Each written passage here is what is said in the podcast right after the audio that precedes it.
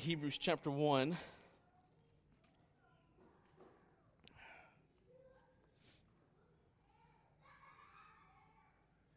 Um, Hebrews chapter 1, beginning in verse 1, to make a comment uh, on that last song. It's the first time I've sung that song in light of the series that we are talking about. And uh, my prayer for you is that uh, as we study doctrine and as we study God's Word, that it translates into worship. Um, and that when we, when we read that chorus, uh, and we, your daughters and your sons, will see your kingdom come in your city, and you will reign in brilliant light, forever glorified in your city. Um, and today, we're going to talk about that city particularly as it's fulfilled in Jesus Christ. And how we are in the already but not yet aspect of the kingdom. Uh, tomorrow, or next week, uh, rather, we're going to look more at the implications and applications of today's topic for us. We're going to look at that next week. But this week, we're going to look primarily at how the fourth epic of Scripture is fulfilled in Jesus. And uh, it is nice and loud. I guess it's going to make a little bit of a difference. We had to make some adjustments to the wall. So uh, uh, if you all don't get distracted, I'll try not to get distracted. Um, it's probably more on me than it is on you. But uh, so we're going to look at how Jesus fulfills everything that Scripture has been talking about is fulfilled in Jesus. And let me get this out from the very beginning here.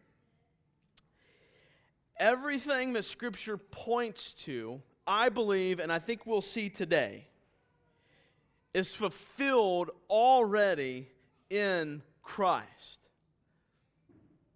It's already fulfilled in Christ then what happens from that point is the coming of that kingdom.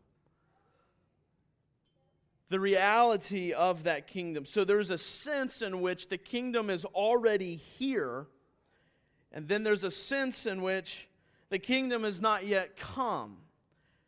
And it's more of better understood maybe as not come in its totality or in its full reality from our perspective, but in Christ is the full reality of the kingdom.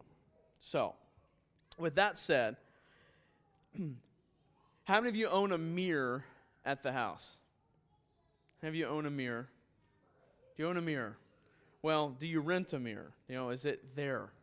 Uh, maybe you don't own the house, but uh, maybe it's there. How many of you look in? How many of you looked in a mirror this morning? My glasses. Who looked in a mirror this morning? I did not. Uh, so you can see my hair is crazy. Uh, I'm just kidding. I looked in a mirror. Um, have you ever noticed anybody look in the mirror when they brush their teeth? Why? Like, have you ever thought about that? Like, I mean, I do, but all ends up happening is end up splattering stuff, you know, on the mirror. I mean, anybody else? Says the dentist's son, keep your lips shut. But I'm like, you know, as if I can't tell what part of my mouth I'm in. I need a mirror to see. Um, what do you see in that mirror other than maybe speckles of toothpaste? You see, you see teeth, right? You, you see your, the back wall. No, you see yourself, right? You see yourself. Has anybody ever looked in like a, one of those carnival mirrors? Yeah. Some of us feel really good about ourselves when we look in a carnival mirror. The one that make us look taller and skinnier. Um, that's me. I like that. It's a little taller, a little skinnier. Some of those make you look a little shorter, a little fatter. Some some of those make your face look long and and goofy. What what do you see there? You see yourself, right? I mean, it's a reflection of you or me, but it's a distorted reflection of you or me. it is us that we see there. It's just not the true reality of who we are. It's distorted. Uh, we took Chap recently to um, EnterTrainment Junction. It's in northern Cincinnati. It's like all kinds of trains, and, and they have this like big fun. Uh, kind of, you guys remember Discovery Zone? Anybody ever take their kids to Discovery Zone or go there yourself? Yes. Uh, they have one of those big play jungle gyms, and then they have this like other section that is like all these different like carnival mazes and and they have this like mirror room where you walk in. There's like four different ways to choose, but three of them are mirrors, and one is it. One of them is the actual way you need to walk. Uh, and so you just see a reflection of yourself all around you. Well, we had to watch Chap, right? Because he doesn't understand the concept. And so we were getting really proud of him. He was doing a good job. Well, we get to the kind of like, we didn't know it was towards the end, but it happened to be towards the end. And we started to get a little more relaxed with Chapman. And all of a sudden, he just takes off like running, okay? And just goes, bam, bam. Felt so bad after I got done laughing. Um, but it was quite terrible.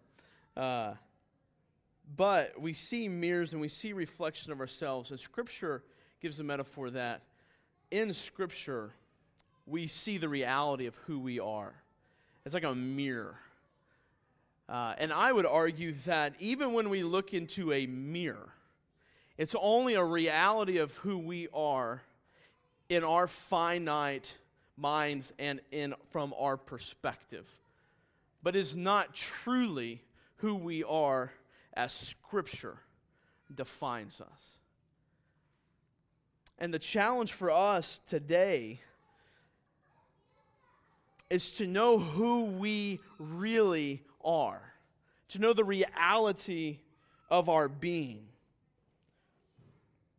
And so de- today, I want to help us discover our true identity as we read about Jesus, the goal to which the Old Testament and all of Scripture finds its fulfillment.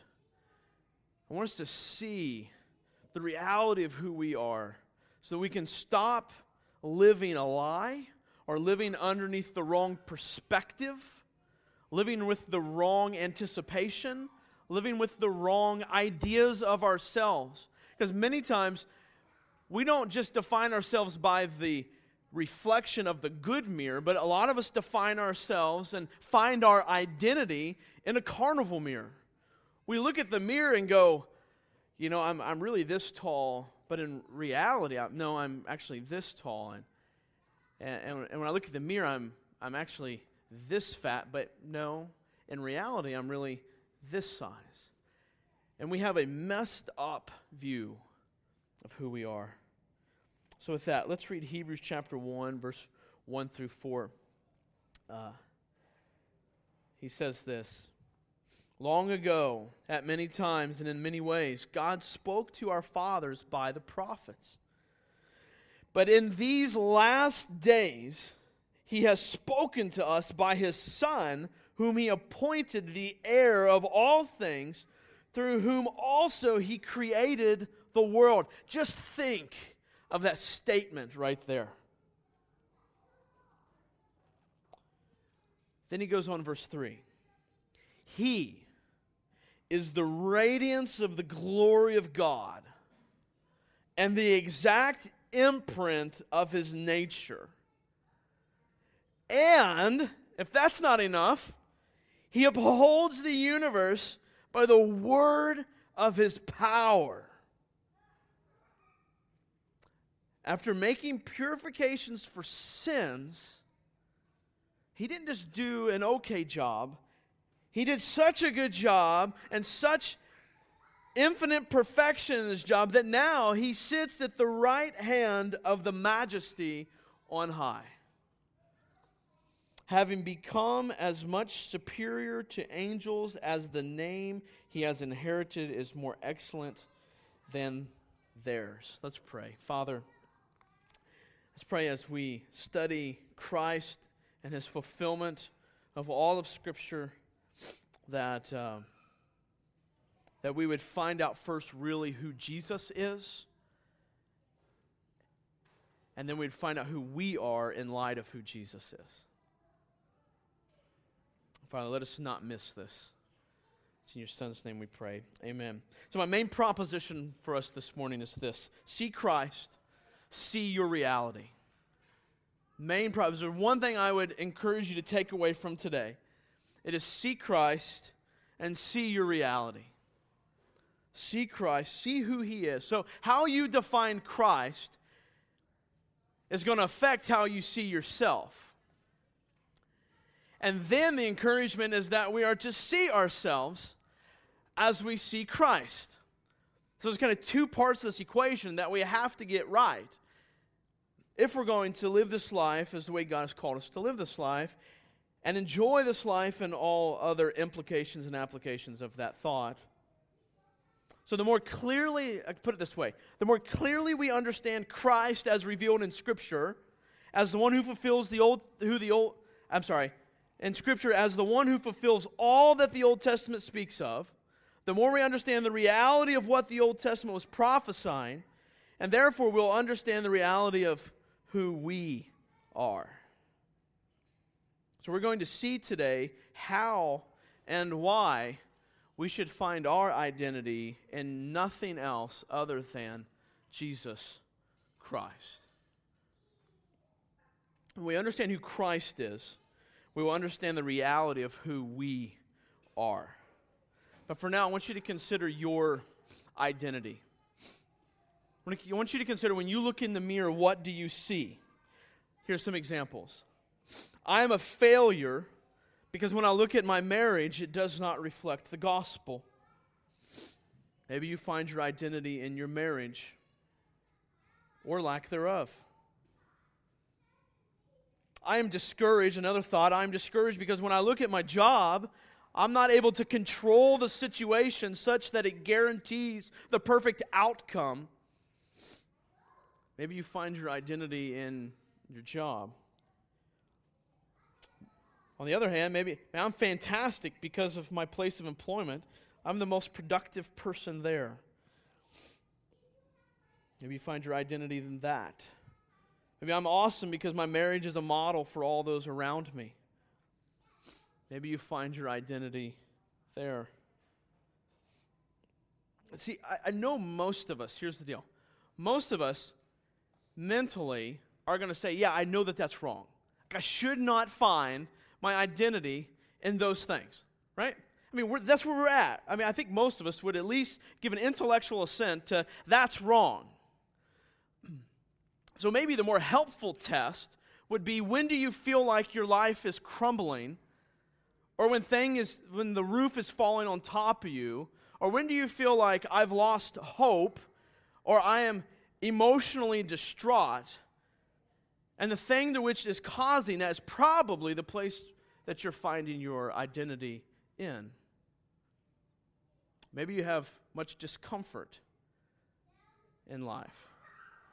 And so when things are not going well, because you find your identity and you place your hope in that, then life feels like you're falling apart. So I don't want you just to think mentally, where is that at? But drawing the connection to my heart. Where do you find your identity at? What mirror are you looking in? The reality is, for those who are followers of Christ, when we look at the mirror of the Bible, our identity is found in Christ, who He is. So, with all that said, we're moving into this idea of the prophecy fulfilled. And so we've got to keep this identity thing in the back of our minds, and we're going to move forward with how is everything we've been talking about so far in this series, what does this have to do now with the gospel and with Jesus Christ? So last week, John talks about the, the kingdom of prophecy, how the kingdom is prophesied, how Jeremiah speaks of it being written on our hearts, and Noah, uh, Moses, not Noah, but Moses yearns or longs for a day where it will be written on our hearts, and, and that uh, God's presence will be with us not in a place, but inside and, and all these different things where, where, where it will be an everlasting covenant, something that will, will succeed and be successful. so today we're going to talk about how all of the Old Testament as prophecy is fulfilled in Jesus Christ. Now, here's where we're at. Oftentimes, when it comes to connecting the Old Testament and the New Testament, many Christians think of it as merely a few prophecies that are fulfilled in Jesus. So it's kind of like this. I mean, I know, like the typical Christian mind, uh, evangelical in, in North America, we, in America particularly, we look at the Bible, we go, okay, there's the creation account, that's pretty cool. Then we have like Noah and uh, Goliath, and we might know about David. And then we know that somehow some of that stuff points to Jesus. And then it's like, ah, now we got Jesus. And, and that's kind of the extent of our OT knowledge uh, and its application. But I would argue, as we work through this, that being a Christian requires a certain interpretation of the Scriptures. It's not just a good idea, but it requires a certain interpretation. We're going to talk about that in just a second. But this is why others interpret things differently. Like, for example, Jews. They interpret the scriptures tragically different because Christ is not the interpretive key. He, he doesn't bring clarity to the Old Testament. Now, they might understand some of the nuances of history and culture within the Old Testament, arguably, and I guarantee better than most of us do, but ultimately, they're not going to come out with the right product because they don't have the right key to discover that product. I would argue the same thing with Catholics. They have Jesus, but when they approach Scripture, they approach Scripture with Jesus plus tradition and plus whatever else, rituals and things like that, in which to interpret Scripture. And, and if you have a mixed bag of keys, you're going to come out with the wrong product once again. I would argue modern Baptists in our culture today do the same thing.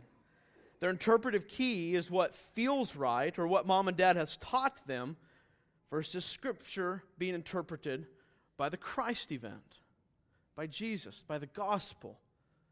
More broadly, by the New Testament would help us interpret the Old Testament. So the problem is when, when we get to, if you're looking at other religions, denominations, even, if it's Jesus plus something else is our interpretive key, then we're going to come up with a different product. And I, of course, would believe and argue that it would be the wrong product, it'd be false. So, this is why we don't just approach the Old Testament and, and take it at like disconnected from Jesus and disconnected from the New Testament. We have to approach it and go, how does Christ fulfill this? And from there, find God's intent in this in application for us. We don't start here and interpret the New Testament this way, although it does have implications going that direction. But we start with the gospel and look back. I like what Graham, Graham's Gold, Graham Goldsworthy says.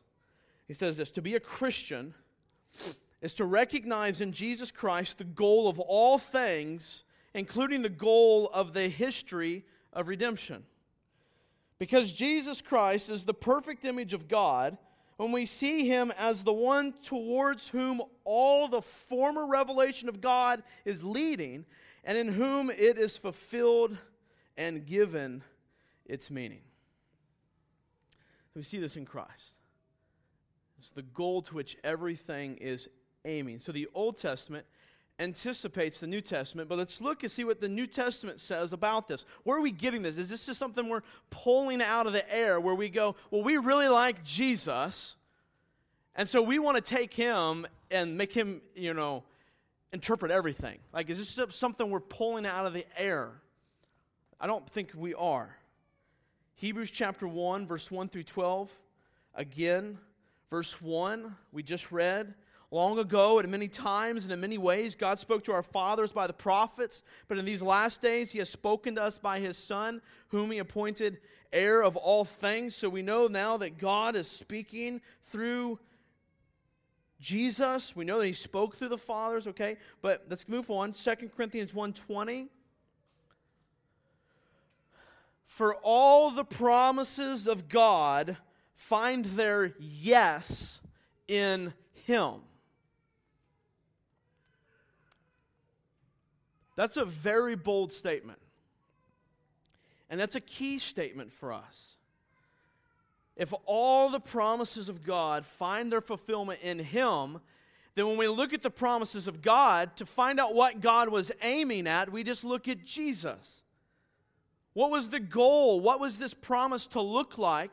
So, think about this. So he makes this promise, and it's fulfilled in Jesus, that he gives us a picture of what he intended in the promise and particularly what he intended for his people to look like underneath of that promise and through that promise. So when we get to the Old Testament and we go, what was his goal in this promise or goal in this law? We see its fulfillment in Jesus and we go, ah, that's what Jesus, that's what God was looking for. That's what his goal was. That's what his intent in these set of rules or these promises or this prophecy. It was to look like this.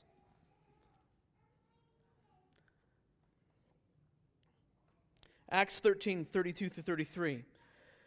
And we bring you the good news that what God promised to the fathers, this he has fulfilled to us, their children, by raising Jesus. And then the verse we've been looking at and was reminded of last week, Luke 24, verse 27.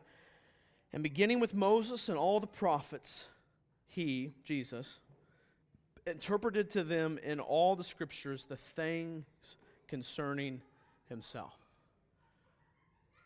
They find their fulfillment in Jesus.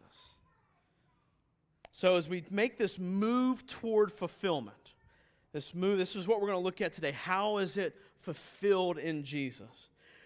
Let me make a few, uh, few more comments and commentary here for us.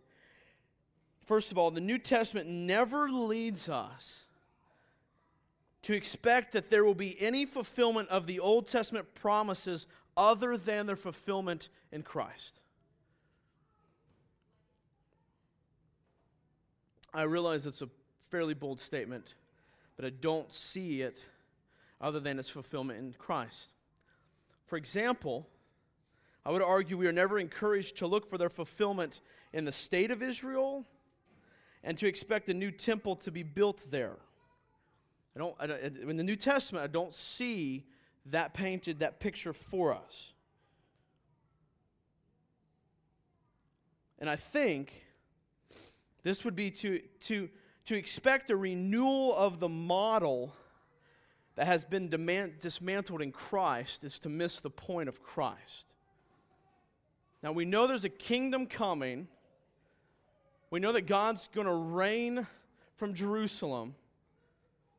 But for us, I would argue to be looking for a physical temple, a reconstruction of the shadow, is to miss the reality of Jesus. So the Old Testament progresses towards a fulfillment in the New Testament. This does not mean, though, hear me clearly, that we just simply need to understand Jesus at the end of the process. That's where most Christians go wrong. Is that we skip all of this and just get to Jesus at the end, and we don't see him in light of the whole thing. And we don't let him particularly interpret the whole thing. This means the whole Bible must be understood in light of the gospel. It means that Jesus is the key to interpreting the whole thing. So the task before us is to determine how Jesus interprets the Bible, how the gospel interprets the Bible. To do this, though, we need to answer one question first, and that is what is the gospel? What do we mean by the gospel? So, the gospel is what God has done for us in Christ for our salvation. That's a very simplified statement of the gospel. What God has done for us in Christ for our salvation. Now, there's two natures to distinguish in that statement, okay? One is what God does for us, and then what God does in us. Two aspects. But the key, though, and this is where, again, where we kind of go awry, is we separate those things. They're inseparable, but they're distinguishable. The difference? They're distinguishable, but not inseparable. So what God does in us must result in what God, or what God's done for us must result in what God does in us. We cannot separate the gospel from the fruit of the gospel. so it is by the gospel that we are born again. Right? It's 1 Peter 1. It is the gospel that evokes true faith, Romans 10. And it's the gospel which produces the sanctified or spirit filled life, Colossians 1. So now let's be a little more specific about what it means for the gospel to fulfill the Old Testament hope of the coming kingdom. What does it mean for that? So we've seen the kingdom idea in the Old Testament God's people, God's place, God's rule, and God's blessing. And we've seen it expressed so far. If I can take and just paint a big, broad stroke for you guys, it would be this three epics in Scripture. One, the first epic being Eden. The Eden epic. We see God's people, God's place under God's rule. Then the next kind of big epic, I know spans a lot of time, but is be Israel's history. So another big epic, the next epic in God's kingdom. Then the third epic would be the, the prophecy, or uh, fancy word of saying it, prophetic futurism. Right? So this is where, where he's prophesying of this kingdom to come. That would be kind of the third big epic if you go back and trace these in Scripture. Well, the fourth epic would be the gospel and the kingdom through the gospel. If the gospel fulfills the expectations of the kingdom, right? If it fulfills the expectations of the kingdom, then we should be able to discern how this is so by looking at the New Testament evidence. Okay? If if this is so, we should be able to figure out how it's happening according to the New Testament evidence. So, at this point, I want to help us with a, uh, a fancy word for this would be our, our hermeneutic, or another interpretation piece when it comes to Scripture or to biblical interpretation. So, if you take the epic concept, follow me on this. With those epics, we see a progressive nature of revelation in the various epics of the kingdom revelation. So there is a progressive revealing. We talked about this last week, how it's kind of like a like a like a telescope, like a telescopic aspect of it, or, or description of it, where it, it is getting more clear, it's getting more inclusive as it as it goes. It's getting the pictures progressively being revealed. So we see a, a when you look at those, we see a diversity of expression within an overall unity of the kingdom. So you see diversity in each of these expressions. So, Eden to Israel to prophetic kingdom to the gospel, each one represents the same reality, but expresses each reality in a different yet related way. So the Israel expression, the Israelite expression of the kingdom, is similar and related to the expression of the kingdom in the garden, but yet different. It's more clearly seen. There's, there's more aspects to it. The picture has been filled in with more color. Same thing when we get to the kingdom of prophecy. The picture is painted in more clearly. And then when we get to the gospel, it's painted in, maybe not from our perspective, complete, but it is complete in Jesus. And then the rest of creation from will be completed through him. Will be brought back. So they're related but yet different. Each kingdom expression differs from that which preceded it. It looks a little different, but it's related. Most Christians, I don't think, understand the implications of this fact. I mean, that's if you look at that, I mean, it's not an arguable thing. It's very clear. This is not our interpretation versus their interpretation. If it's clearly, if you, you see the kingdom here and, and the aspects of it, and it's revealed more clearly here, and then revealed more clearly here, and then in Jesus. But most Christians don't understand the implications of this. The New Testament says that the reality is in the gospel, it's in Christ Himself. We've seen this already as we looked at those few verses from the New Testament. So, let me comment on this. Many Christians believe in the inspiration and authority of Scripture, right? Y'all believe in that? I do. The inspiration and authority of Scripture. If not, we don't have a whole lot of leg to stand on. We believe that. This is good. But I think what often goes wrong in that is that they believe, because of the inspiration and authority of Scripture, that it requires what we call a literal interpretation of Scripture. But I don't think that this is so if by literal we mean that the fulfillment of the prophecy must be in the precise terms of the prophecy or if by literal we mean that the future is only a repetition of the foreshadowing. Because if that's so, then it stops in the garden. And if that's so, if we at least make it to Israelites, it stops there. Because Jesus does not fulfill the precise terms in a replicated fashion of the Old Testament. Why do you think the Jews were looking for this grand king that would come and stop the Romans? But he doesn't. But the Bible tells us that they've all found their answers in Jesus. Now, yes, God will establish his, his rule in a physical form like that. But we see Christ fulfilling this in a much different way in a different term, not in the exact term of the old. It looks a little different.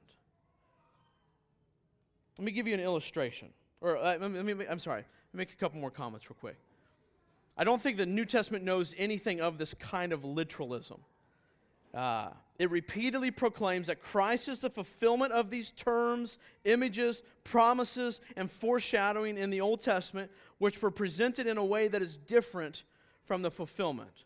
So, here's the kind of the interpretive uh, point here is that the interpretation of the Old Testament should not be literal but Christological. We view it through the gospel. That's what I'm arguing for, is that we view it through the lens of the gospel. So, the coming of Christ transforms all the kingdom terms of the Old Testament into gospel reality. So let me give you an illustration. Imagine I, as a father, 20 years prior to the invention of the automobile, I know can't really imagine what that's like to not have cars. But 20 years prior to the invention of the automobile, I promised my son that I will buy him a horse as a means of transportation for him. So, over the next, and I give him some things to live by and, and to work towards. And so 20 years pass, and the invention of the automobile has, has come. The, the cars are here. They're moving around, and I, as his father, can afford a car, no problem.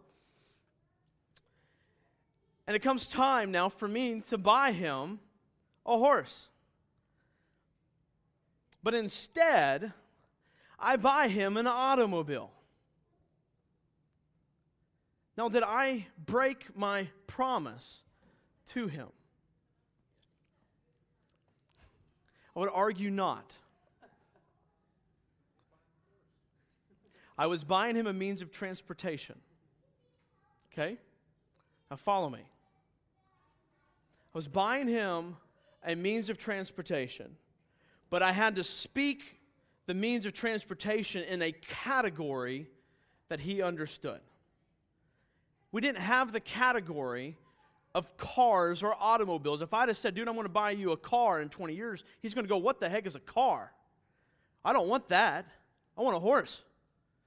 Doesn't make any sense. He didn't have the category in his mind to even think about that. Now, on the flip side, now that we have the category of a car, what if I buy him a horse?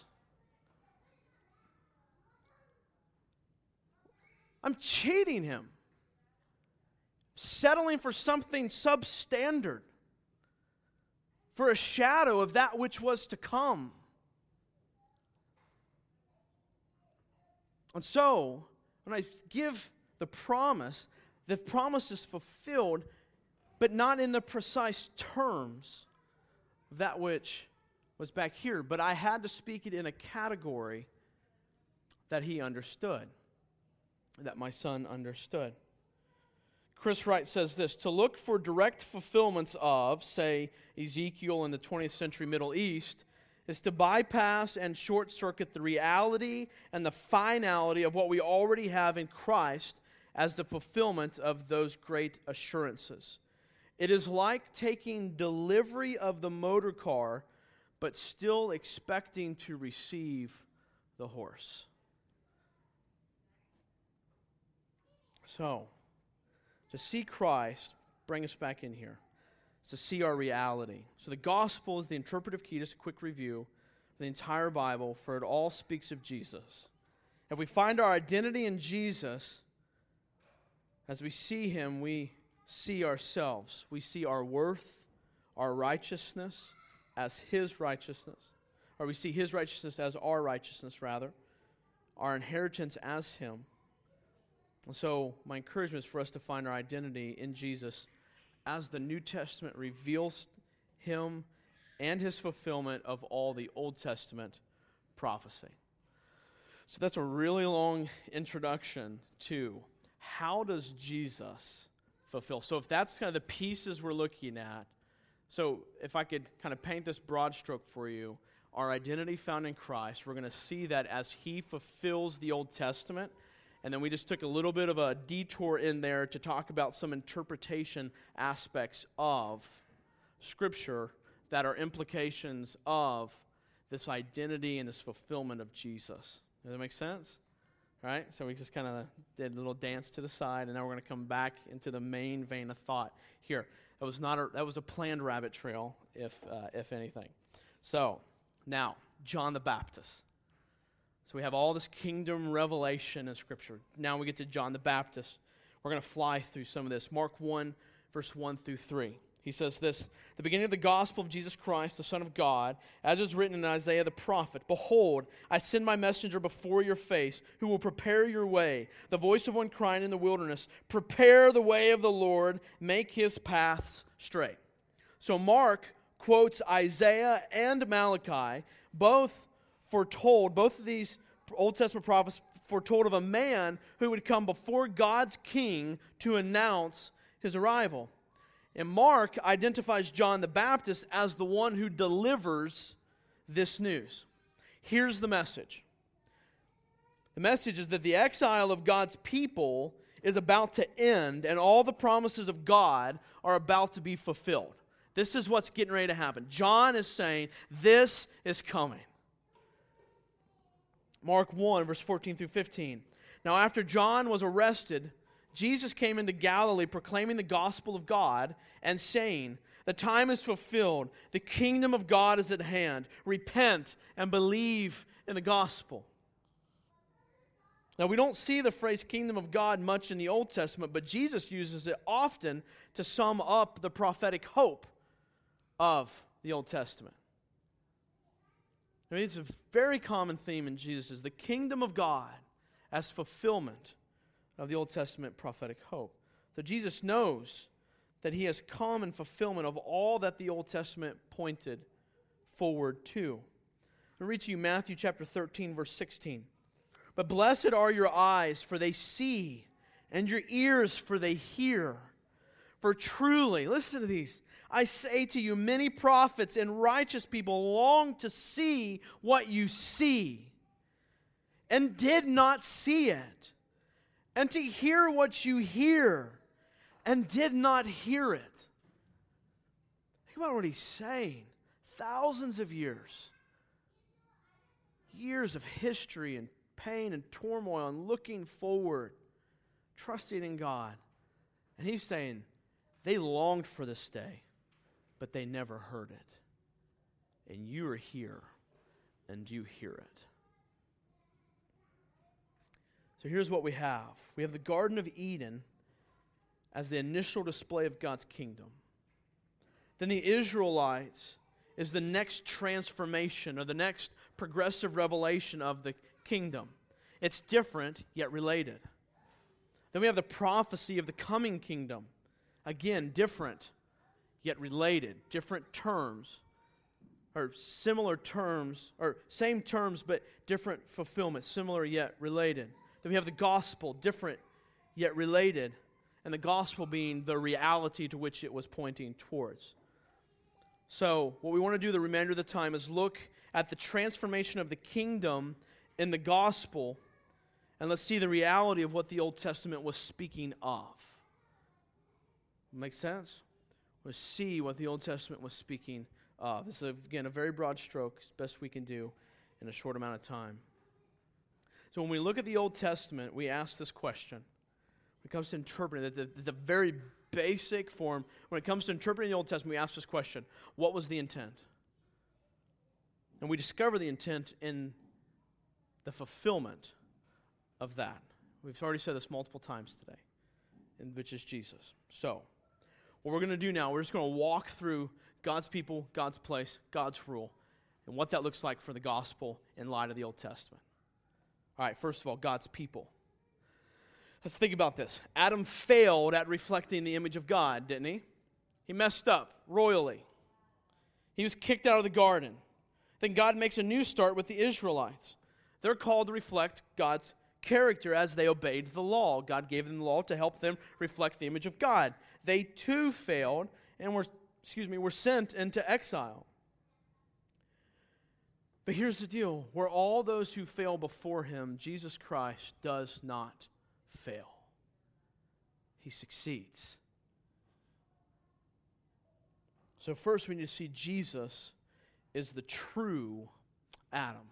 Jesus is the true Adam. A couple points of clarification in that. The gospel speaks of Jesus' true humanity.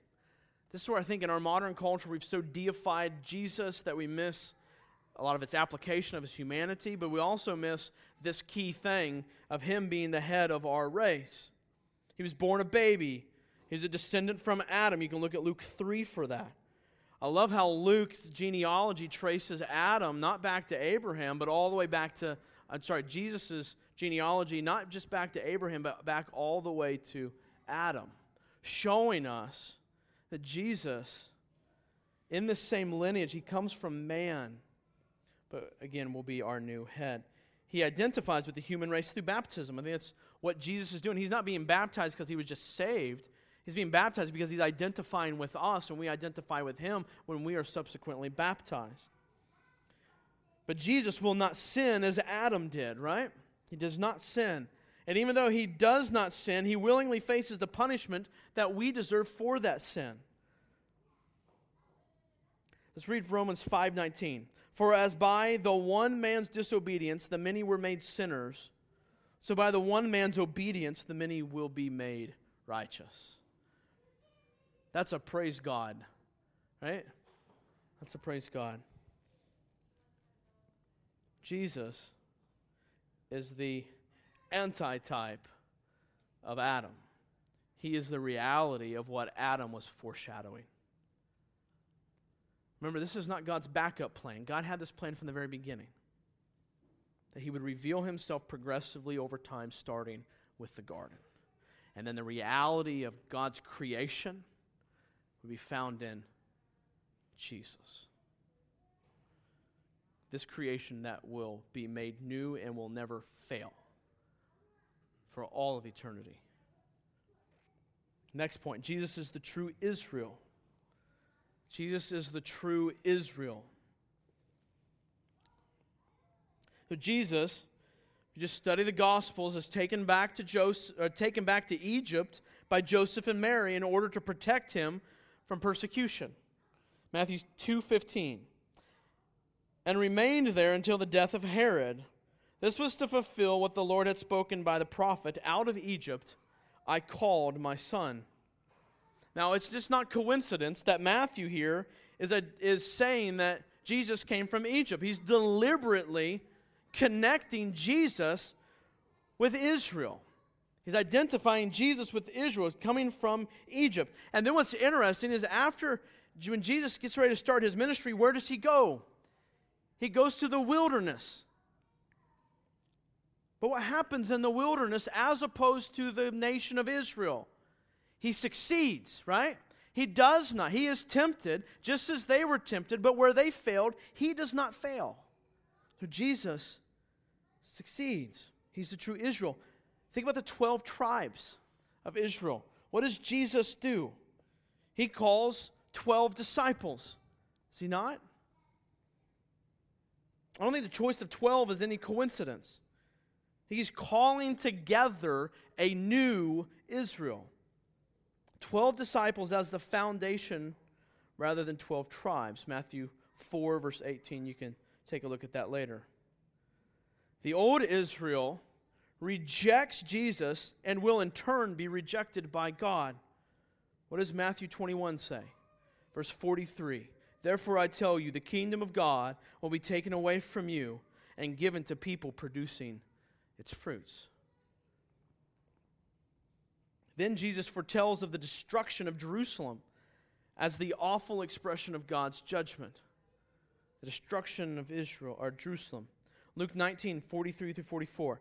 For the days will come upon you when your enemies will set up a barricade around you and surround you, and him you uh, and hem you in on every side, and tear you down to the ground, you and your children within you. And they will not leave one stone upon another in you, because you did not know the time of your visitation. What's interesting is that then in AD 70, shortly after Jesus speaks these words, the Romans carry out the destruction of the temple.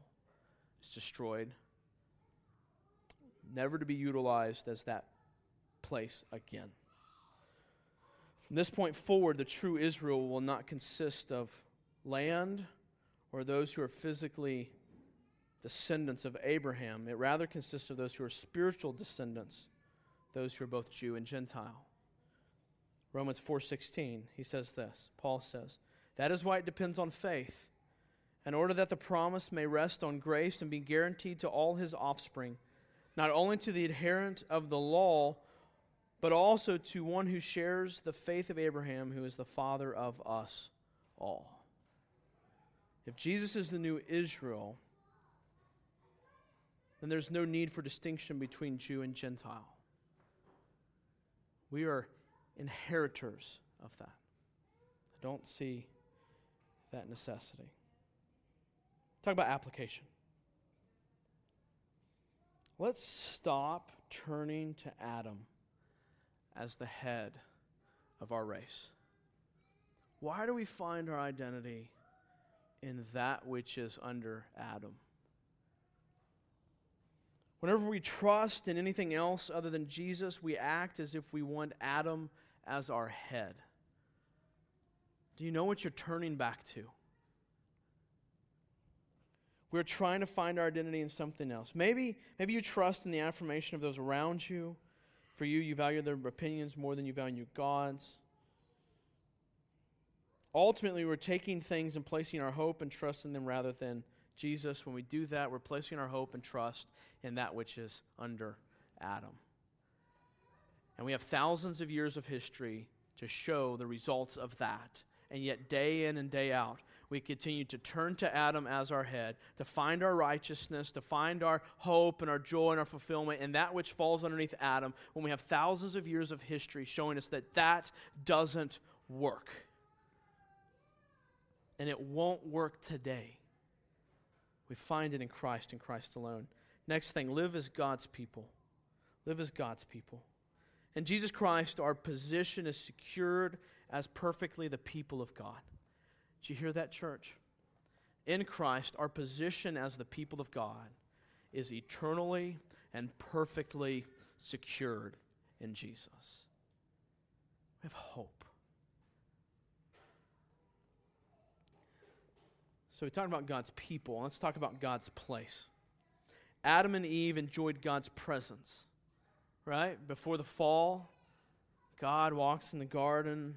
Adam and Eve enjoy his presence. God also dwelt with the Israelites by living in the tabernacle and then in the temple. He lives in the tabernacle and the temple. But this was just a shadow pointing towards the reality. First, we see that Jesus is the true tabernacle. John 1:14. And the word became flesh and dwelt among us. And we have seen his glory, glory as of the only son from the Father, full of grace and truth. Hmm. Next, Jesus is the true temple. Jesus is the true temple. So Jesus clears the temple. You guys remember the story. He comes in, people had set up their own businesses. He clears the temple. As he does this, the Jews ask him, Upon what authority can he do this? Right? He's in the temple. The Jews go, Whoa, whoa, whoa, what are you doing? John chapter 2, verse 18, he says, So the Jews said to him, What sign do you show us for doing these things? Jesus answered them, Destroy this temple and in three days I will raise it up. The Jews then answered, It has taken 46 years to build this temple. And will you raise it up in three days? Verse 21 But he was speaking about the temple of his body. Jesus, or the temple, is soon to be destroyed. We see this. Jesus' body was destroyed and then raised again. So the deal is this if we want to meet with God, we must go not to a building, but to Jesus. You know, in Baptist culture, we, we think of salvation, you know, that happens on Sunday morning. You got to walk forward to an aisle. And, and even, even here, we have some lingerings in our body that, that to lead someone to the gospel, I've got to bring them to church. That's just not the case. The gospel's in you and you take the gospel to them, they can be redeemed at lunch break. Or if you don't get in trouble, you can redeem while you're working. I'm just kidding. Like, no, be faithful to your work and then lead Jesus at lunch. We don't have to take them to a temple. This is different. God, Jesus is the temple. John 7, verse 37 through 38 says, On the last day of the feast, the great day, Jesus stood up and cried out. If anyone thirsts, let him come to me and drink. Whoever believes in me, as the scripture has said, out of his heart will flow rivers of living water. I think Jesus here is thinking of Ezekiel's promise of the new temple. Go back and read Ezekiel, the beginning of Ezekiel chapter 47. We don't have time this morning. But Jesus is saying that which was prophesied in Ezekiel about the temple is a reality in me It talks about these waters flowing, these living waters flowing from the temple. And Jesus says, That's me. Application Christians, you may enter into the presence of God as Jesus is the true tabernacle and the true temple. Jesus is the place where we may enter perfectly into God's presence. But we often try to enter into God's presence by our own means, don't we? Maybe by saying the right prayers. Maybe if I just say the right prayers, I can enter into God's presence. Maybe by living the right life or singing the right songs. Maybe waiting for that right emotional experience and I can enter into the presence of God. Maybe if I say the right doctrine, I will enter into the presence of God. We don't enter into the presence of God by any of those things. We enter the presence of God by Jesus and Jesus alone. We boast in Him. We often, though, some of us, we try to enter the presence of God by our own means. Some of us don't even care about entering into the presence of God. I would say there's two, two issues there. Maybe you're not a believer, or maybe You've been trying to enter into the presence of God by your own means for so long, and because of that, you've not entered into the presence of God that you've forgotten what it's like. As a Christian, I would say, stop. Enter into the presence of God by Jesus and Jesus alone. If you're not a believer, find Christ, and you can enter into the presence of God. Last main point God's rule and blessing. God's rule and blessing. So Jesus introduces the new covenant. Jesus has come to fulfill the law, not to abolish it. It's kind of the beginning of the new covenant. He perfectly obeys it. He uniquely, therefore, does not need to face the curse of judgment. So, because of the law, and we're going to inevitably fail the law, the curse is judgment. But Jesus doesn't have to face that curse. But Christ redeems us from the curse of the law by becoming the curse for us, by facing that death for us. Galatians 3, verse 13. Christ redeemed us from the curse of the law by becoming a curse for us. For it is written, Cursed is everyone who is hanged on a tree. So that in Christ Jesus the blessing of Abraham might, become, might come to the Gentiles, so that we might receive the promised Spirit through faith. As a result, Romans 8, verse 4, in order that the righteous requirement of the law might be fulfilled in us, who walk not according to the flesh, but according to the Spirit. So he takes our sin, we get his righteousness. What a deal! Whoa! What a deal! He takes all the crap we have, and we get all the gold and riches that he has.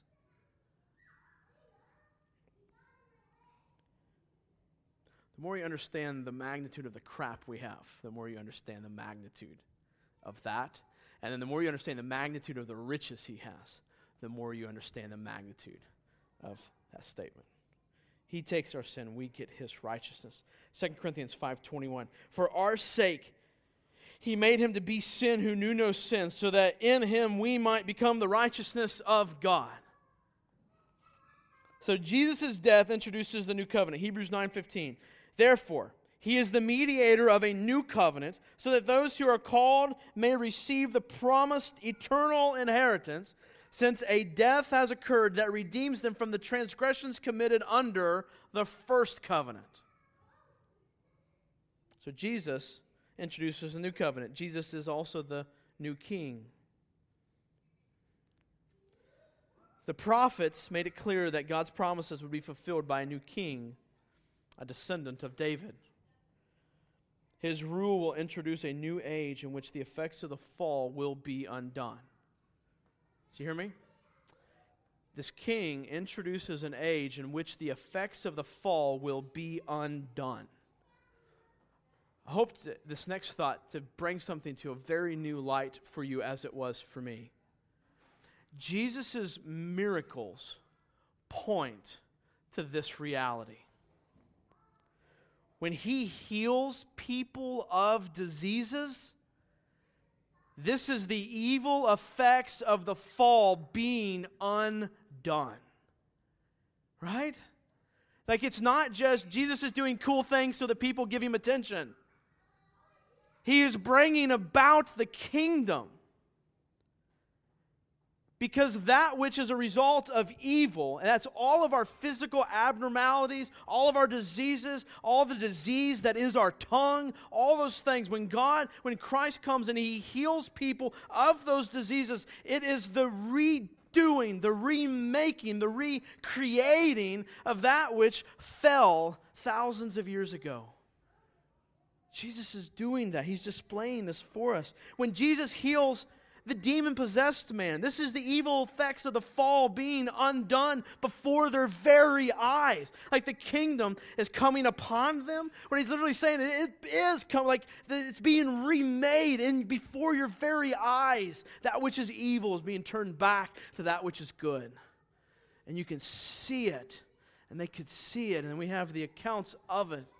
And we even see examples of this today. The Pharisees reply, though, Matthew 12, verse 22. Then a demon oppressed man who was blind and mute was brought to him, and he healed him, So that the man spoke and saw, and all the people were amazed and said, Can this be the son of David?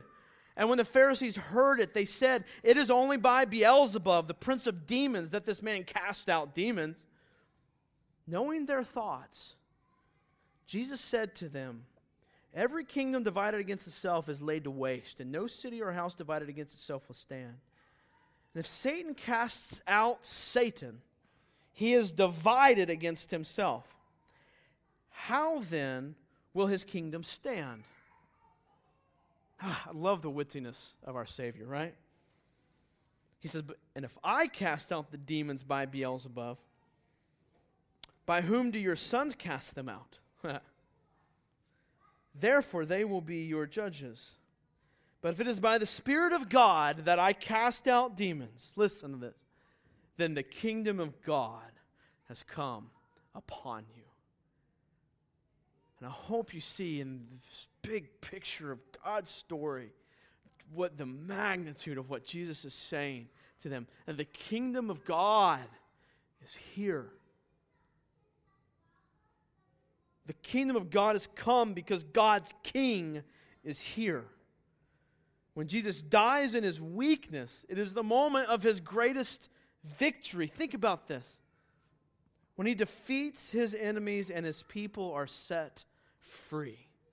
When we think of a king, we think of dictatorship and rulership and this big materialistic kingdom. For Jesus, the greatest moment here is when his enemies are defeated and his people are set free.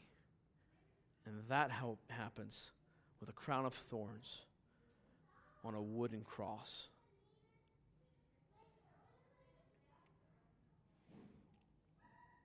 Then this king is resurrected, proclaiming that he is not just the son of David, but his resurrection proclaims that he's the son of God, to be exalted eternally forever. So, Jesus is the new king, Jesus is the source of God's blessing. Matthew 11, 28, Jesus says, Come to me, all who labor and are heavy laden, and I will give you rest. Rest is what? Rest was the goal of God's creation.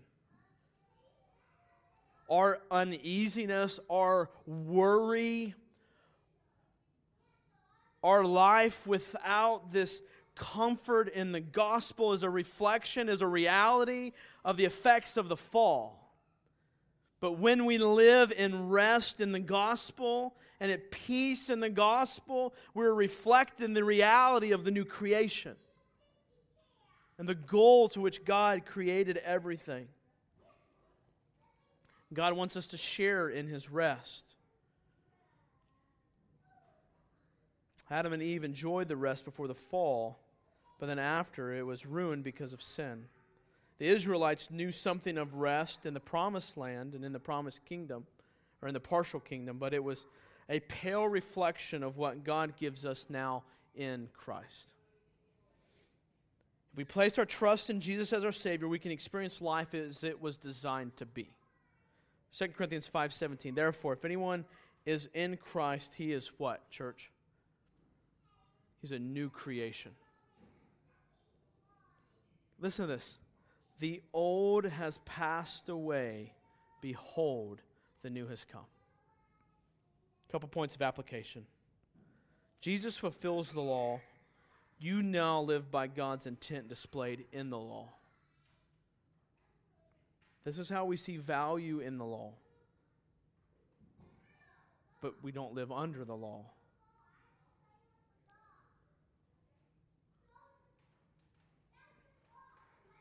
Next, application Jesus is the king of your life.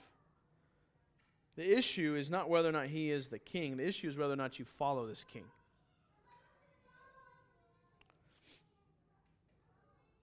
the miraculous work of your transformed heart and subsequent fruit is a tangible display of the progressive reality of the new creation. As Christ is king in your life and your heart is transformed, this displays the reality of the new creation. Last point of application find your rest in Jesus. He is the new creation. So, question where are you trying to find your rest? Trying to find rest in laziness? Are you trying to find your rest in your finances? Trying to find your rest in the right circumstances? Find your rest in Christ. You know, I, I have to say this. As a shepherd here, I run into uneasy, burdened, hopeless, helpless people all the time, even in this church. And we have no reason to be hopeless, helpless, burdened people. Christ bore that burden, and we are renewed in Him. We find our rest in Him. We find our freedom in Him, not in. We don't find, see here, we try, some of us try to find our freedom from the burdens of this life. We find our freedom in Christ. So it's not this, well, I just need to not do as much. I, and, and, maybe some of us do need to reevaluate how we spend our time. Some of us spend too much or too busy, some of us are not. But, but either way, eh, we can't find our rest in either of those actions. We find our rest in Christ. And then we become, through that, we become good stewards of our time. So your heart, let it find rest in God. So my question is this where do you find your identity? Do you find it in the shadows of this world that simply reflect the reality? Do you find in the shadows of this world that are not the real thing? Or do you find them in the reality that is Jesus Christ? Because the Old Testament anticipates the fulfillment of it in Jesus. The entire thing. Jesus is the new creation. Our identity is found in him. Let me end with this illustration. Um, the other day, Hayden, it was the, I think the day I got back from Haiti, uh, it was Sunday. And uh, we're sitting in the living or in the kitchen area, and Hayden decides he's going to finally take his first few steps. Like, and it made me feel super special, right? Because like, I, I figured he was going to do it while dad was gone in Haiti. And instead, I get back, and, and here he's, he, we're kind of sitting in the living room, and I'm like, all right, dude, come on, it's time. Like, start walking, you know? And uh, so I kind of give his hand, I kind of take, and I kind of scoot away from him, and he takes like four or five steps and just falls into me. Eh, as he begins to walk, and even to this day, he's not walking full time, but as a parent, you find so much joy in that, right? Parents find joy in their kids taking that next step, uh, that next life movement. And, and as I reflected on that this past week, I thought, we were created to progress in such a manner. Like we're created, even physically, to one day walk. Some people are not blessed with that opportunity. Some kids are born with a physical uh, issue which they cannot walk. And the reality is, is that that is the effects of the fall. And we were created for this, but God, in His sovereignty, allows some of those effects to take place. It's not the kid's fault. It's the fall's fault. It's, it's all of mankind's fault. And as I look at my son, I see him progress in that manner. I see that God, he is becoming the creation that God has called him to be. And so the challenge in that moment is not for me to find my identity, find my fulfillment in the steps taken by my son, but to find my identity and my fulfillment in Christ, who is bringing about the creation in my son. And he's growing him into what God has created him to be. Now, he'll one day need through, to, through Jesus, to overcome the effects ultimately of the fall. But we see in, particularly when people are healed physically, but I would argue even more so when we see people here healed spiritually. we see the effects of the fall being renewed, being changed, being brought back. And so, my encouragement to you, as God's word would say, is find our identity in Christ. Find your fulfillment your joy in Him because He is the fulfillment of it all. And when we see Him, we should see ourselves. Let's pray. I want to ask the band to come up as we sing. Father, uh, thank you for this opportunity to worship you this morning in word. Father, I pray that you are honored and glorified. As we seek to understand your word and to believe it and to live it, I know the challenge is all of this world wants to take our, our vision and our focus and make us focus on it. And all this world, when we look at it, if we look at it to find who we are, it's like looking in a carnival mirror. But instead, when we look at Christ, we find the reality of what we are meant to be and who we are now covered underneath the blood and who we are being made into as we progress towards heaven. So, Father, let's pray that in these next few moments that we would take some time to reflect on what we look like in Christ instead of what we've been trying to make of ourselves in this world. And Father, I want to give you the praise for all that you're doing. And it's in your Son's name we pray. Amen. Would you guys stand with us?